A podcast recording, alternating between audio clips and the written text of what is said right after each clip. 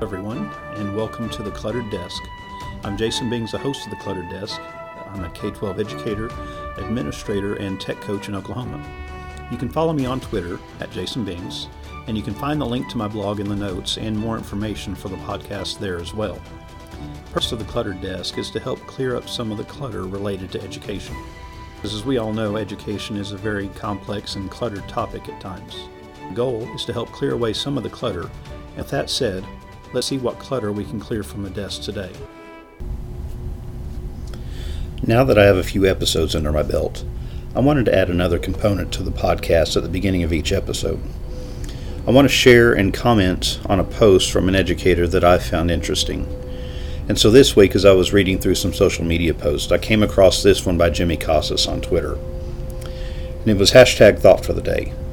On days when you are supervising students, try to avoid defining it as hallway duty, lunchroom duty, playground duty, or bus duty.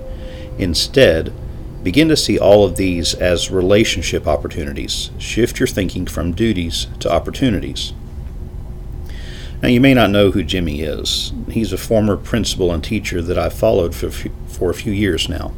And when I read the tweet, I immediately thought to myself that it was a great idea. How often do we have the wrong perspective about something? How often do we look at the negative aspects of it?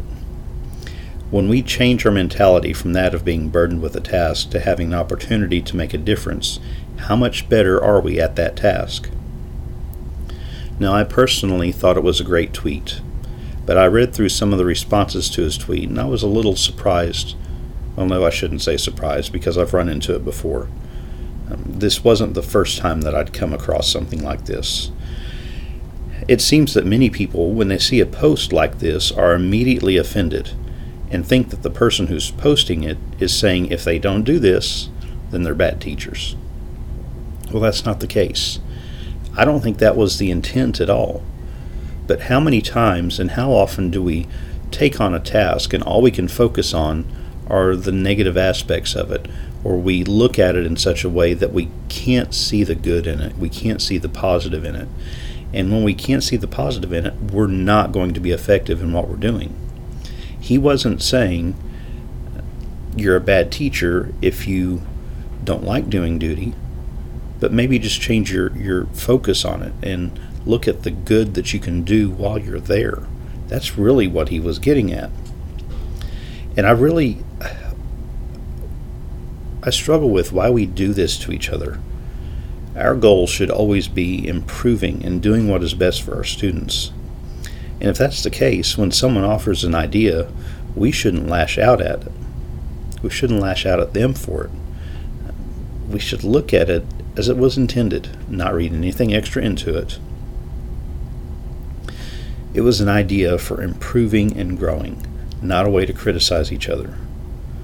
What has happened to us as educators that's that causes this bitterness towards our fellow educators? My hope is that when I come across posts of this nature, that I take them as they were intended and not read anything into it or have a bitter reaction towards that person or towards that post. I know I've done that in the past, and I hope to not be guilty of that again. So now that we've cleared that from the desk, let's look at today's topic. So that season upon is upon us once again. You know, that favorite time of year when the whole world turns to testing. That time of year when regular instruction is replaced with state or federal mandated testing. The time when we have to prove that we haven't been wasting the time of our students all year.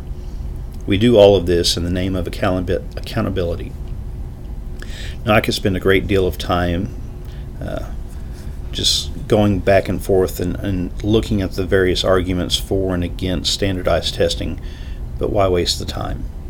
So many others have done it already. It isn't really worth the effort to, to continue that argument. So if you'd like to see some of the arguments for and against standardized testing, I found some interesting resources on procon dot org about standardized testing, and I'll have the link for it in the blog post that's associated with this. Now, I can personally sum up my thoughts on the matter very briefly. I believe in accountability, but not in the way it's handled in most cases. I think we can do better. So here are some of the problems that I personally see with the current setup that many states are dealing with.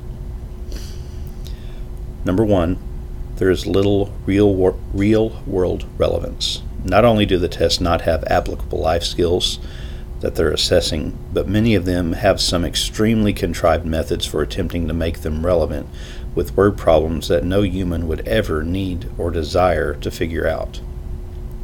So that's problem one. Problem two is that the pressure is unrealistic. Why do so many hinge promotion to the next grade or ability to get a driver's license on the passage of a test? You already have to take tests to get a driver's license. Why add another one and additional paperwork for schools? Promotion and retention, that's one that there's so much research that indicates that the impact of this is only short-term. Students will often make great strides on test scores that first year. The next year, it's it decreases a little bit, but by the second and third year, there's really no difference in where they are in their percentile ranking at that point. And then the third problem that I see is that the data gathered does little to help that individual student. By the time the results arrive, the student is in a new grade with new standards and skills being assessed. Granted, it may help the teacher provide better instruction for the next group, but where does that leave the student that took the initial test? So what's being done to fix the problems? I do see some positive changes occurring that don't completely fix the problems, but they do make them a little bit more tolerable. For example, in some states, mine included,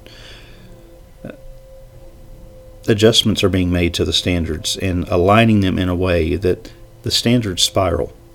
And what I mean is we, we teach a standard in one grade, and in the next grade, uh, we teach the standard with greater depth and intensity. In this case, we can better use the data from the previous year. A student may have been su- unsuccessful on a standard, and so we know that we need to provide more background before diving into it again uh, for the next year. There's also a movement to make the test relevant beyond high school. So in this case, instead of taking multiple state tests, the A C T or the S A T may be given. This way, the tests serve a dual purpose. You can track growth by giving it in the fall and spring, and you can also provide students with college entrance scores. The trouble with this is that you don't get a direct correlation to your standards like you would with other assessments. But at that grade level, you don't really have a lot of time for remediation. But in some cases, they are able to take zero-level coursework while still in high school, so they don't have to waste a semester of college on them. Kind of a dual enrollment setup there. So if these can be set up to give that dual credit, it would be even better for the student. And so there are more positive on, positives on that side of it that I can see. Another uh, area where I've seen some improvement is that the school report cards that are associated with, with the test scores.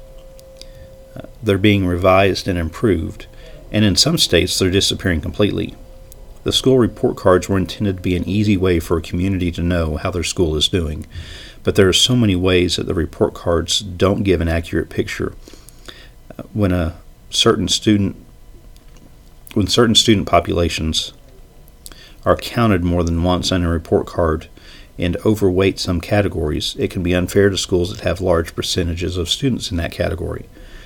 These populations are sometimes ethnic, sometimes socioeconomic, sometimes special needs groups. We want to see how each of those groups are performing, but should they be counted multiple times in the overall grade? That would be like counting the reading portion of the A C T two or three times to come up with your composite score. Great if you do well in reading, but if you're better in math or science, it's got a negative impact on you. Ultimately, I think we need to make improvements to how we hold ourselves accountable. Maybe we take a different approach altogether. At the secondary level, since we're looking at making our students college and career ready, is A C T the best option? What about the students that plan, don't plan to go to college? How is this score relevant to them? Truthfully, it isn't. they would be better off being scored on certification results rather than the A C T scores. What do I mean by that? Well, if, if students are attending Career Tech, they've got certification exams related to the program that they're in. Why not use those to better judge the effectiveness of their high school years? It has much more meaning uh, to them than any other test, and your results are probably going to be more accurate. Many students see the other tests as a waste of their time, since they never plan to go to college, and after the test is over, it has no meaning to them at all.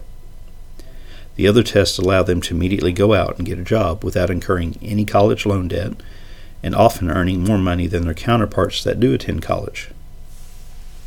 But what about at the lower grade levels? Most of us would agree that performance-based assessments are a much more accurate picture of what a student can do instead of a multiple-choice test. The problem is the time involved in administering these types of tests. They're typically much more involved processes, but they do give a truer picture of understanding. But how do you do that in every subject? And these are some of the things that we need to keep having discussions about and conversations going forward.